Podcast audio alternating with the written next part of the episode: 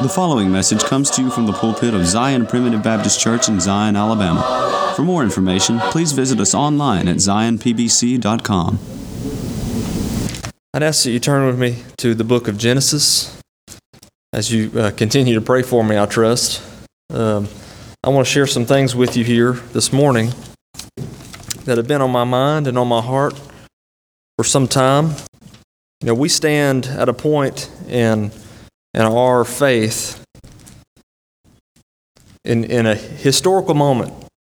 You know, everything seems to be a crisis. Everything, we've got the, we got the food crisis, we've got the health crisis, we've got the climate crisis. Everything's a crisis, but what we fail to look at is the crisis of our faith, of, of Christianity. Now, there is, a, there is a fundamental doctrine that we hold to be true among the primitive Baptists and that is that Jesus saved his people from their sins, period. Now, the sad thing is that that is not the majority, that is not the doctrine that, are, that is held by the majority of Christians, I would say. Let's look at, let's look at Genesis 1. Uh, I want us to go here and, and talk about this. Now, we can look at this from so many different ways to prove that Jesus saved his people from their sins period. And we have looked at that many times from this pulpit. We've looked at you know, scriptural uh, passages that, that support the doctrine that we get our doctrine from. We can look in Ephesians, we can look in Romans, we can look at all these places. I, today I want to present to you another argument based on Scripture, which is if we look at all of the accounts in Scripture that we can in the, the time that we have, we can compare God's work versus man's work. Because if, if you want to tell me that my salvation, that my seat in heaven would be based on something that I do, that from the, from the authority of the Word of God, I don't really have a lot of faith that that's going to that that's going to happen. Okay? Because we see from direct evidence in Scripture that the Bible contradicts that doctrine, for one. But we also see that there is evidence of a routine practice throughout Scripture of man falling short and God coming in and delivering. Now, if we, if we were to have a trial, you know, there's, there's many different types of evidence that, is, that you can use in a trial. Brother Chris could, could tell you this better than I could. One, obviously, is direct evidence. We have, we have direct evidence, uh, testimonial of, of uh, direct scriptures that say it's by grace alone that you're saved. But another form of evidence that, that you could use is what is called habit, or if it's a, a corporation, routine practice. You can say that this is how it is. Every day this person gets up. This is a part of their routine every single day. Now, on this day, we don't know what they did, but we can guess that it was in compliance with their normal routine, right? So, what I want to go through is the, the routine practice of us as sinful human beings. And I want to see if we get to the end of that, if you feel confident that if it were left up to you, you could save yourself for heaven. So, let's look here at Adam and Eve. I said Genesis 1, let's go to Genesis 3. We're just going to skip ahead. God made man, He made us upright. He put us in this beautiful environment. We like to, we like to blame our circumstances and our environment so much, but God put them in a perfect and beautiful environment. We mess things up. In Genesis 3 and verse 1 says, Now the serpent was more subtle than any beast of the field which the Lord God had made. And he said unto the woman, Yea, hath God said, Ye shall not eat of every tree of the garden. And the woman said unto the serpent, We may eat of the fruit of the trees of the garden, but of the fruit of the tree which is in the midst of the garden, God hath said, Ye shall not eat of it, neither shall ye touch it, lest ye die. I don't know if you remember God saying that, but He didn't say that. he didn't say you, you don't touch it, He just said, Don't eat of it. And the serpent said unto the woman, Ye shall not surely die. Man, You notice that Satan begins by questioning the Word of God. He said, Yea, hath God said. If you ever get to the point where so many of, of so many Christians today have gotten to where they are they're so afraid of this cancel culture, they're so afraid of the, the social pressures against them that they begin to make compromises on what the Word of God says. And have gotten to the point where some say, well, there's no way that all, all the science that shows about evolution, there's just no way that there was a literal six days of creation and so they begin to concede that. And you know what ends up happening? They end up saying that the book of Genesis is not inspired by God. Well, if the book of Genesis is not inspired by God, then why do we even consider any of the rest of it to be inspired by God? Satan begins to question the Word of God. And once you crumble that away, we have nothing left. We should be zealous defenders of the Word of God. So he begins by questioning the Word of God, and then he begins to twist it.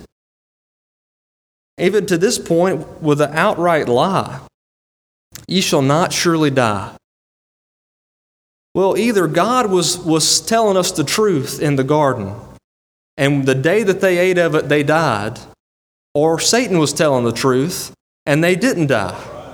What do you think is more likely, right? I believe it is absolutely uh, certain that God told us the truth, that when we ate of that fruit, we died. You know, many, many people, as we're talking about this doctrine that God saved his people from their sins, or you've got to do something to be saved from your sins.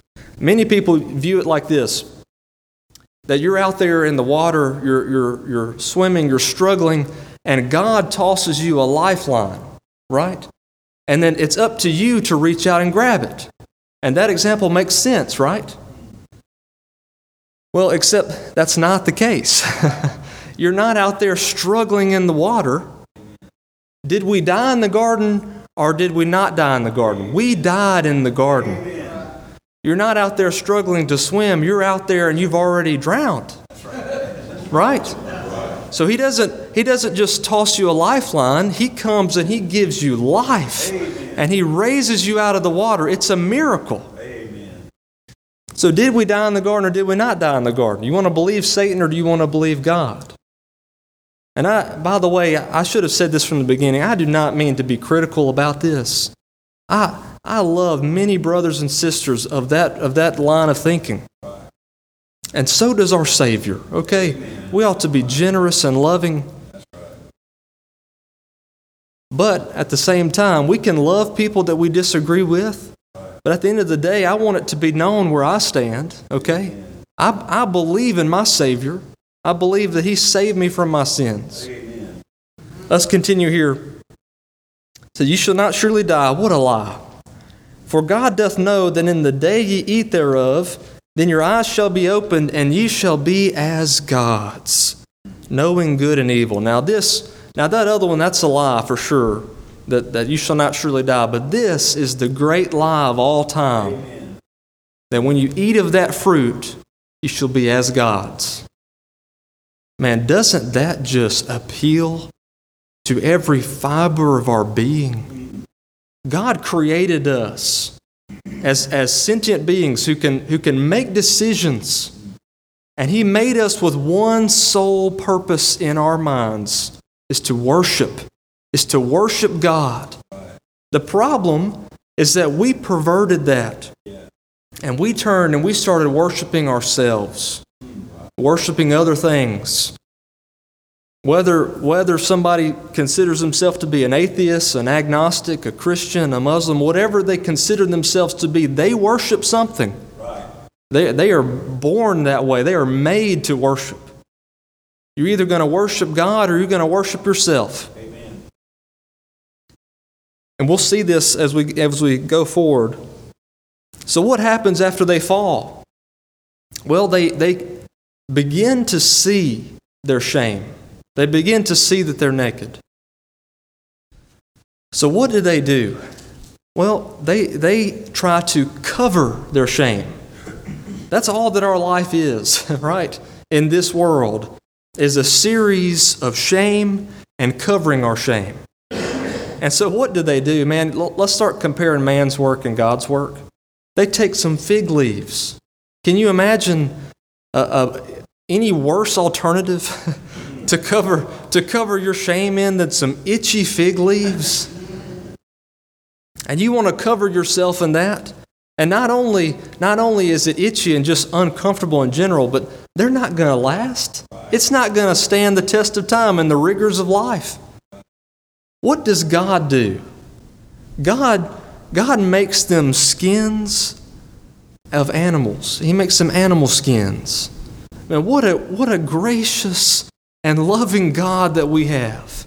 That although it was my fault, it was our fault that we fell. It was Adam's fault, but, but if I'd been there, I'd do it the same. We fell in sin.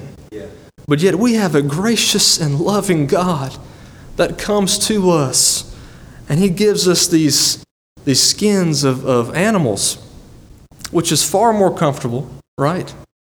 And it, will stand the test of time better than fig leaves will. Let's go on to, to Genesis 4.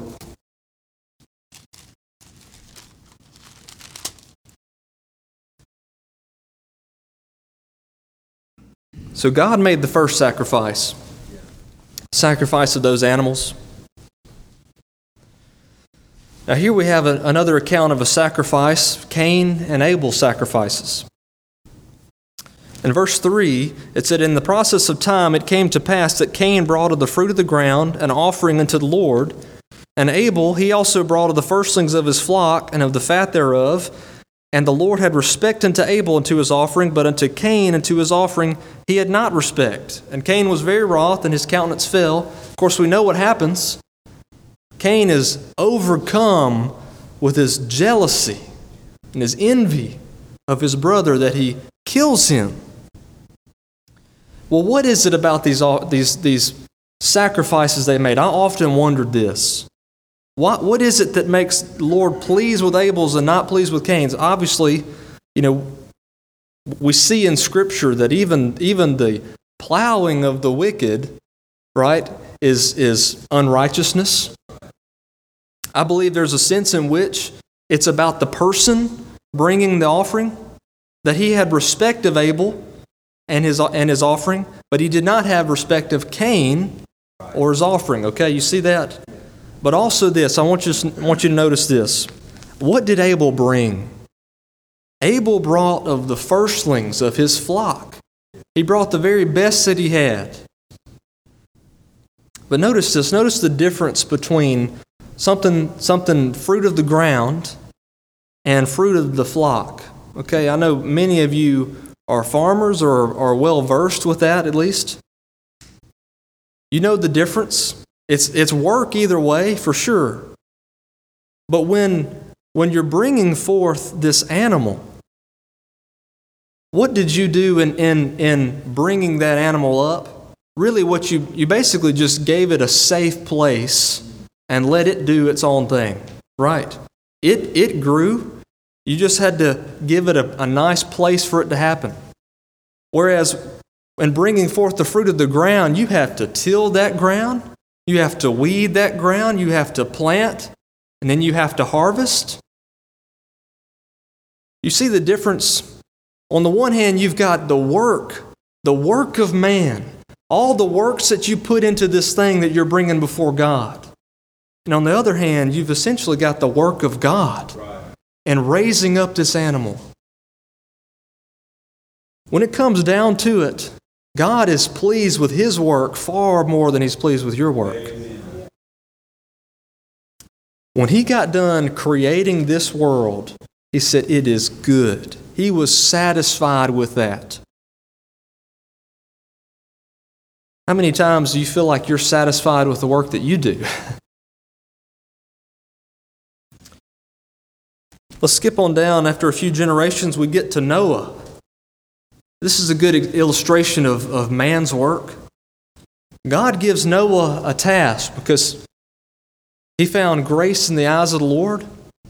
He gives him this task to build this ark, and man, it probably took a long time to build this thing. It's huge. I don't know if any of you have gone to the, the Creation Museum and the ark and seen the, the scale, they tried to build it to scale as best they could. And it is, it is monstrous. But despite all of the work that man put into it, despite all the work that Noah put into that ark, who was it that delivered Noah and his family? It was God. God brought the rain. God, in, in fact, actually closed the door in. God gets the glory for saving that family, not Noah. And then after, after the Lord wipes out the population, which by the way is a, is a testament to his work, that he can wipe off the face of the planet just like that. Then after a few generations, we come to the Tower of Babel. When all, all of mankind was gathered together and they said, let's, let's just turn there, Genesis 11.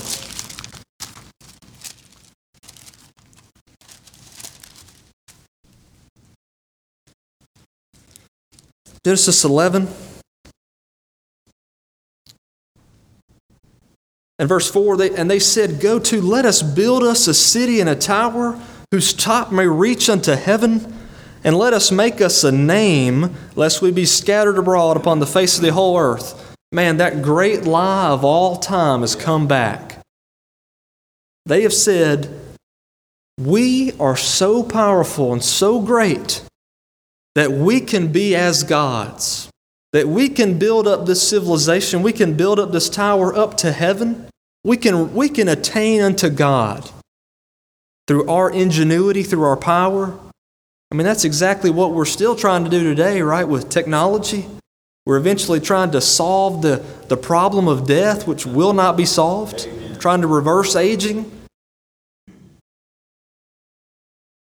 They were doing this here and trying to build up a tower, a, a literal tower up to God. And all of the work that they poured into that, and, and, and you compare that with God's work, what did He do? He came down and He confounded them. I don't know if he, I don't know if he came down and destroyed the tower or if he just confused their languages so that they could no longer communicate and they had, just had to just split up. But it's interesting. You know, I've, I've often wondered, you know, how did, how did people get in every continent in the world? How did that happen? Well, this, this is just speculation, okay, so you can take it for what it's worth. I, I believe it was during this time because if you see through the generations that there was a man named Peleg that would probably have been around this time being alive, it said during those days the world was divided. I believe that, that that was when the continents shifted apart. Once they divided the, na- the nations, uh, and they shifted apart, and the Lord just divided them and said, This is how it's going to be now. So, you know, man tried to build this tower, right? But God divided the world. What about after a few generations after the Tower of Babel, we get to Abraham or Abram, but I'm just going to go ahead and call him Abraham. Abraham is a walking example of man's work versus God's work. You see it over and over again. First of all, we see it in Genesis 12 and verse 10.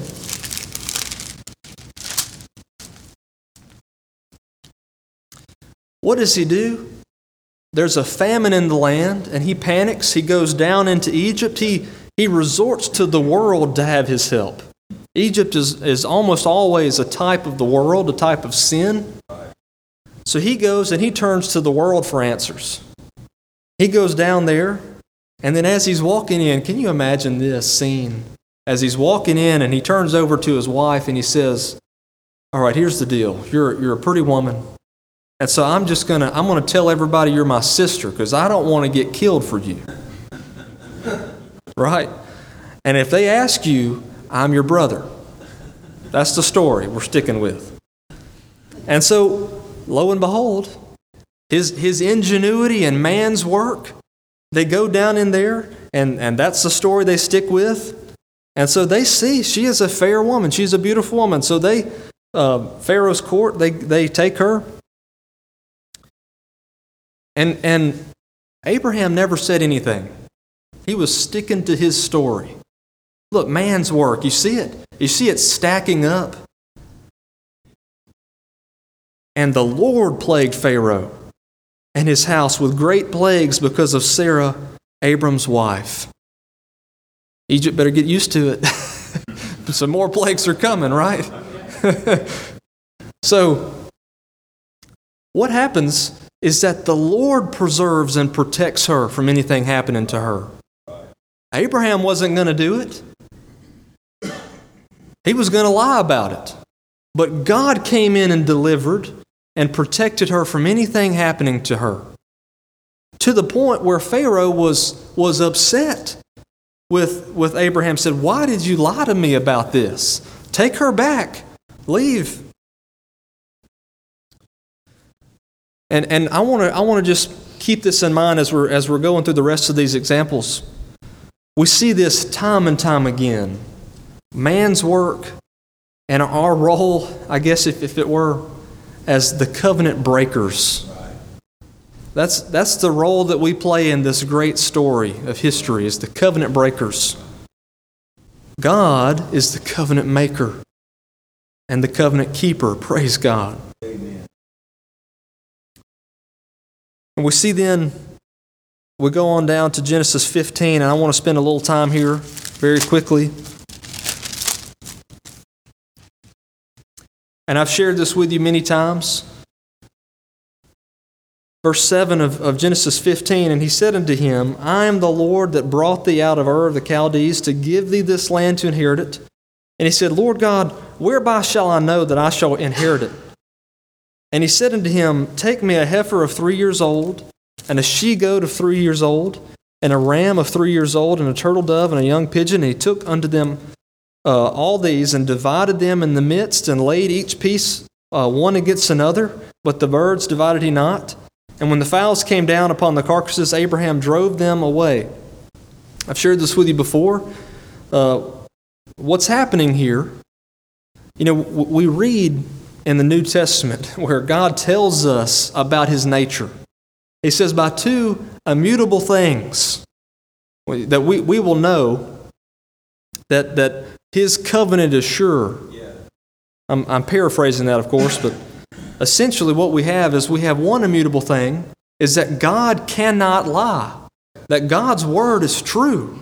He says this to Abraham, and then Abraham says, Well, how will I know that's the case? So then, by the second immutable thing that God gives us, He covenants it to us. I'm not just talking about this specific covenant, I'm talking about the covenant of redemption. He made a covenant. He didn't have to, he didn't have to assure us of anything, but He recorded it for us for further assurance for us. And so that's what's happening here. The Lord is giving Abraham assurance in like manner that we would have when we would record a contract and have the parties sign. That's what they're doing here. It was a form of having this, this uh, contract, this consideration laid out here. That they would have this, this blood path. Was a very dark and bloody thing, man. Praise God that the practice of law is not like this, right? You might as well just call me a butcher. Every time I do a covenant or a contract, I'd have to get the animals out and we'd have to divide them up and walk through it together.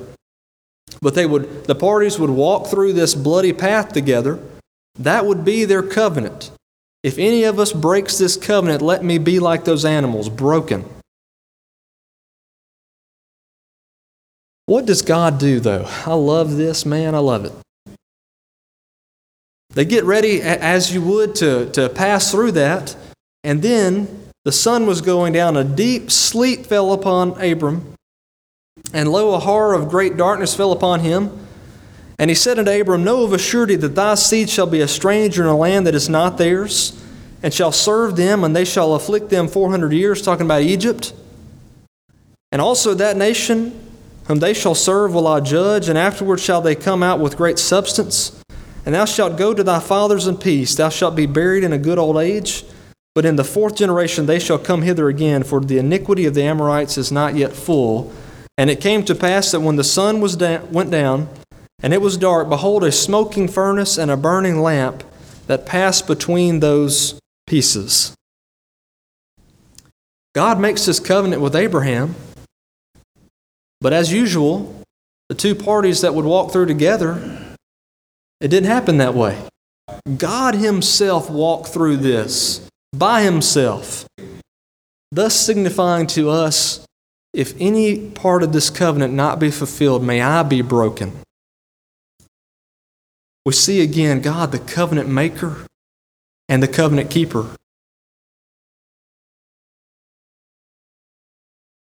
Let's skip on down here. we'll go to Genesis 20. You know, it's funny because Abraham, just like us, now keep in mind, he is the father of the faith. He is, he is considered to be a faithful man, that, that God himself considered Abraham's faith and counted it to him for righteousness. Not righteousness to save him to heaven, but he was deemed to be a righteous man in this time. But once again, he goes down uh, in Genesis 20, let me get that for you.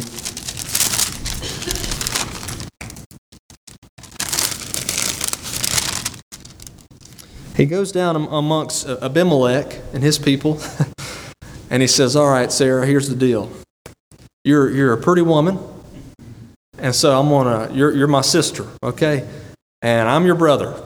That's the story we're going to stick with. So they, they go in there same setup, same situation. You see man's work of doubting and also not holding up his end of the bargain to be Sarah's husband no matter what, right? And then, once again, they take Sarah. And did Abraham come in and deliver her? No, God did. God, it said, I'll show you this. Verse 6 it said, Yea, I know that thou didst this in the integrity of thy heart, for I also withheld thee from sinning against me. Therefore suffered I thee not to touch her. God prevented anybody from touching her in a supernatural way. Man, you see it again. Man messes up and God delivers. It is a reoccurring theme in Scripture. We saw it in, in, in the garden which we have not yet gotten to the point where that's fulfilled. We see it in, in uh, Noah. We see it in the Tower of Babel. We see it in Abraham and his life multiple times. Not to mention what comes up in the next chapter, where the Lord had, had promised Abraham a seed, and he, the father of the faith, his faith wavered. That, that gives me encouragement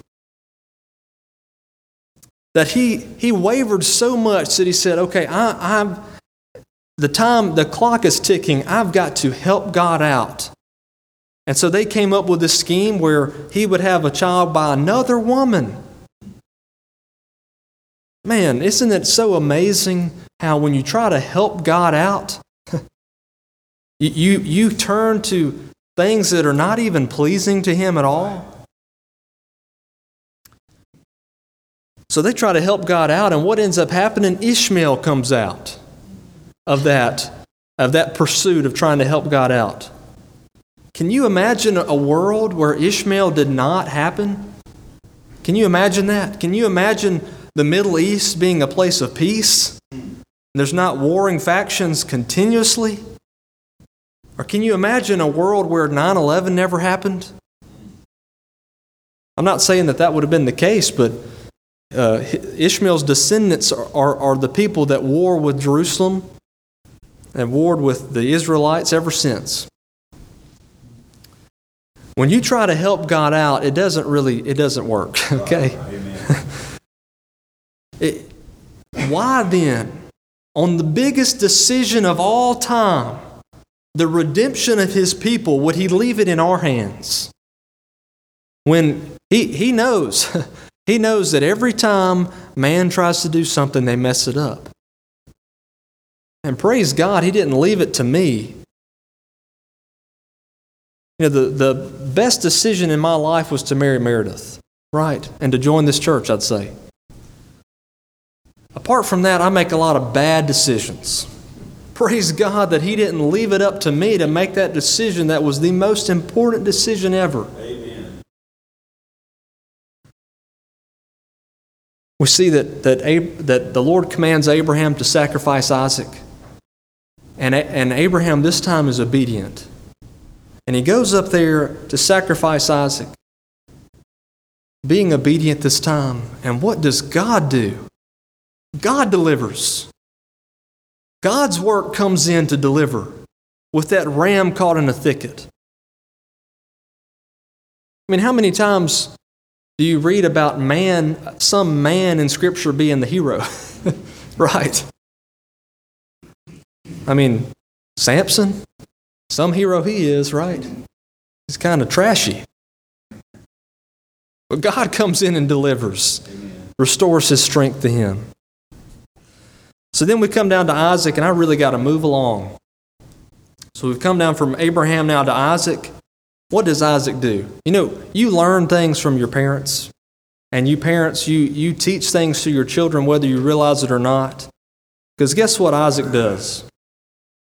He also visits Abimelech and his people, and he's got his pretty wife Rebecca with him. You see where this is going? You remember this? He says to Rebecca, he says, Look, you're a pretty woman. So I'm your brother and you're my sister. Same thing happens. Man's work gets them in a pickle, and the Lord's work comes in and delivers them from it. Praise God. The Lord protected her from any consequences of that. Which I, I, have to say this at this point. I know you've heard this story so many times. We went to singing school one time. Meredith, you know where I'm going. went to singing school one time, and they said, This is, a, this is the rules no PDA. And Meredith and I were dating at the time. And so, Meredith, being the, the perfect rule follower that she is, she says, All right, that means no PDA. And so, you know, things went on like normal with everybody else. You know, Primitive Baptists, we hug people, right? Well, not with Meredith. When it came to Meredith, it was like no PDA. so, so I can't tell you how many times when uh, people were sitting there talking with me and Meredith, and they thought I was the weirdest brother in the world, hanging around her. I had, I, had, I had guys ask me if she was dating somebody. And I said, Yeah, she's dating me. I'm not her brother. Anyway, that's just it's too it's too perfect. It's too perfect. So anyway, we'll we'll leave that behind. Praise God, we'll leave that behind. then we come down to Jacob. Jacob and all of his trickery. Man, he tricked so many people.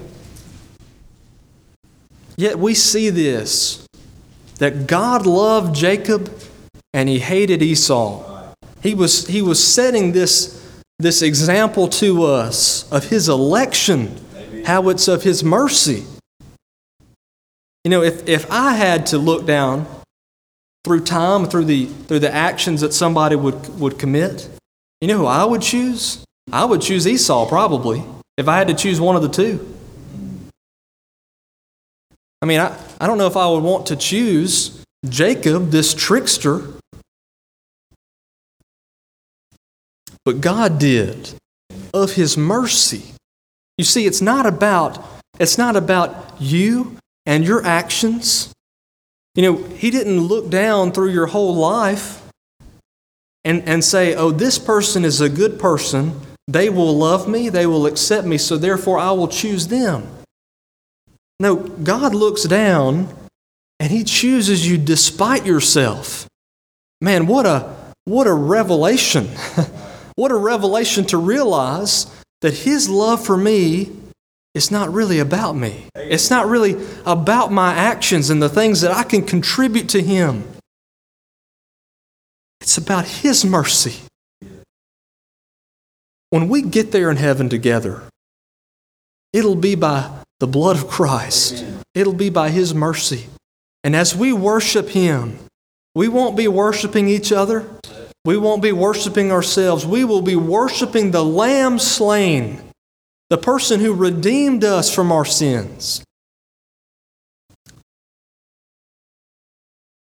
God, the covenant maker and the covenant keeper.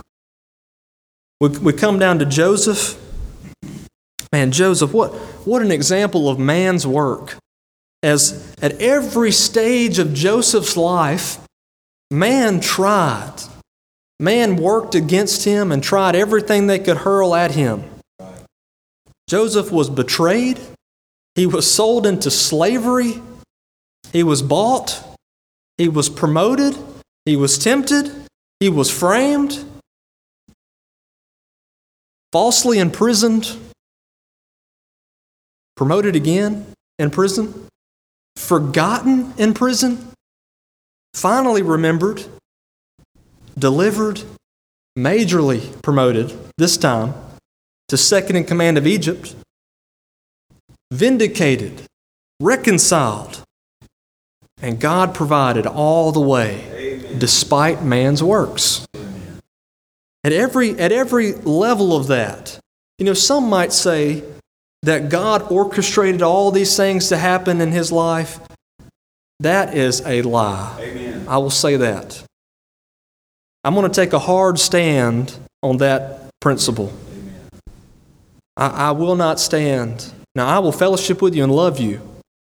But if we disagree on this, on God orchestrating all things to happen, it is going to have to come a point where we have a break. Because that changes the nature of our God. You realize that if we say that God made this woman tempt Joseph and made her frame him, we have to we have to come to the conclusion that God is the author of sin. And I will not stand for that because that changes the nature of our God and makes him a puppet master. Now, here's what I believe happened is that at every level you have man trying to thwart and God overruling. Amen. I believe God could have gotten Joseph there in any number of ways. But man came in, they, they first they were going to kill him, but, but God delivered. He was just sold into slavery. And then as he got there, God delivered and got him to this, this elevated him to this promoted level, and then man comes again and, and hurls whatever they can at him, and he gets imprisoned, and then God overrules again. You see, we have the great overruler, the great covenant keeper. He will keep his covenant to his people. And then generations later, we have Israel delivered from Egypt. And you see God's work triumph over man's work in such a mighty way. The greatest civilization and nation on this planet, Egypt, at that time, and all of the might and all the wealth and all the power that they had, God comes in, and not the people. God didn't God didn't give them weapons and arm them and say, now overthrow, overthrow Egypt. No, God sent plagues. God afflicted Egypt to the point where Egypt sent the Israelites out willingly. Now, that is a God. Now, that is a God that we can worship and should worship. And you, and you notice this there were a few of those plagues that the magicians and sorcerers, whether it be through trickery or cunning, or whether it be through some dark magic or something else, they were able to replicate some of these plagues, right? But it got to a point. it got to a point where they could not keep pace. That, that this world may seem to promise that it can, it can deliver, that it can heal you, that it can remove cancer from you, that it can deliver you from all your problems. But there comes a point where even the world's best that it can offer cannot keep pace with the power of God. Amen. Man's work and God's work. Then we come down to Israel in, in, uh, in the wilderness. And you see this time and time again. How many, how many places can we see it where it seems as if man's role in the midst of that was to complain. To complain about everything. Everything was a crisis. We've got a food crisis. We've got a water crisis. We've got a snake crisis. You know, everything to them was some new reason for them to go back to Egypt.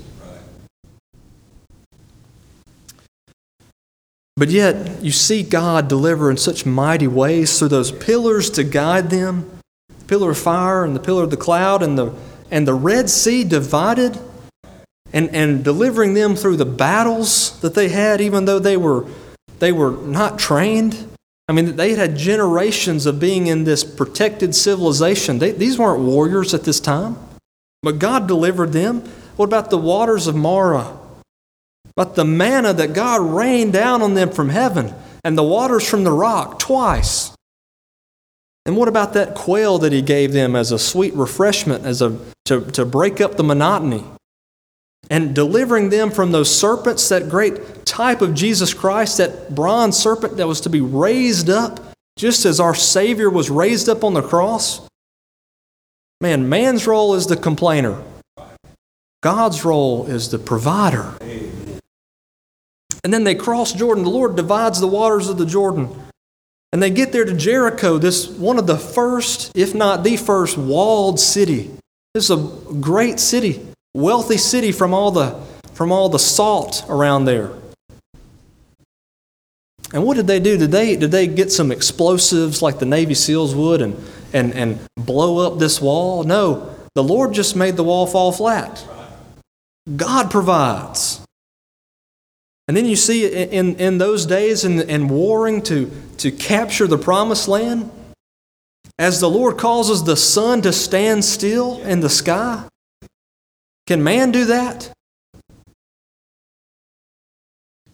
And we come to the time of the judges. And that, I mean, I'm telling you, that is an example of man's work messing things up, then God sending a deliverer through his work to provide time and time again. And you come down to the birth of Samuel, the last of the judges and the, and the first of the prophets. Once again, God's work. His, his birth at all was God's work. His mother was barren. His mother could not have a child. And God overruled and provided for Samuel to be born. Man, what a, what a sweet blessing of God that He would raise up this man who would be probably one of the greatest and most unfailing men of God that we read of in Scripture. That He would ordain two kings of Israel. That He would be the man that these kings would lean on and would go to for the Lord's advice. And then you have, of course, Saul and David. Man, every part of their life is an example of man's work paired with God's work, and how God's work was so much greater. Amen. And you come to the times of the kings, and in those in those period of time, you have a lot of wicked kings, and you have the, the days of Elijah and Elisha, and man, God delivering in so many mighty ways despite the circumstances being against them. Then we come to the captivity and the life of Daniel. Daniel in the lion's den, the, the furnace and those, those Hebrew young men. The best that man can do to come against you is so quickly overruled by the power of God. And then we come to the days of Ezra and Nehemiah and some of the other minor prophets, and you see God delivering them in ways that they could never imagine.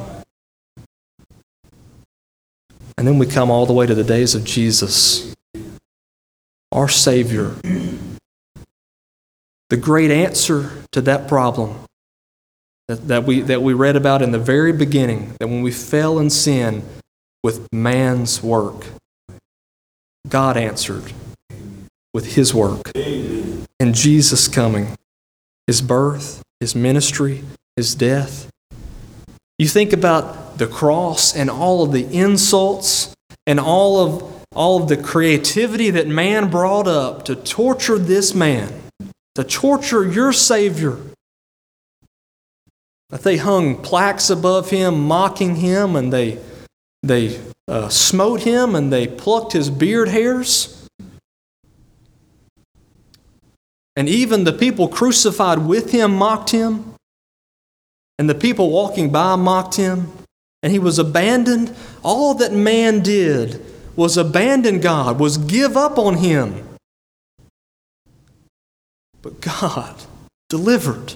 Amen. Praise be to God that because of his work, because of his power, we will get to see him and be with him and hold his hands.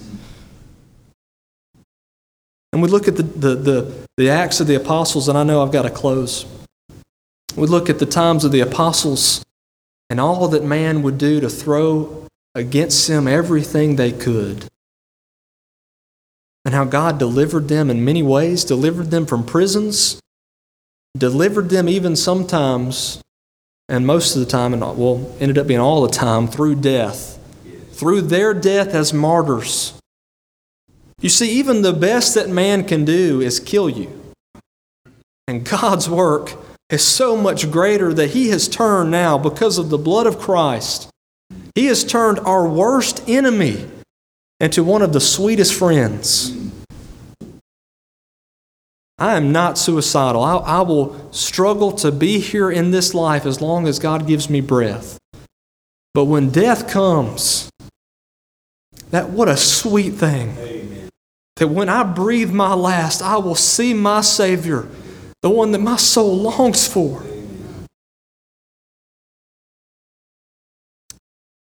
And then you see, even, even past the times of the apostles that we read about in Scripture, even, even through all of history, where you see the church being persecuted, where you see true believers out there being, uh, being burned at the stake and being, uh, being stoned and crucified and mocked.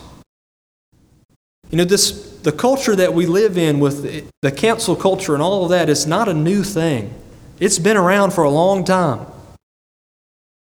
Think about those poor Christians there in, in Nazi Germany as they struggled against what they knew to be right, but all the social pressures pushing them in a different direction. And as many of them that would stand ended up dying in concentration camps. You see, man's work will hurl everything it can against you, but God's work is so much greater, so much better. So I'll close here with that. You know, I believe that God saved his people, period. I believe that because the Bible teaches that, and there are many verses that we can go to that are directly on point about that piece of doctrine.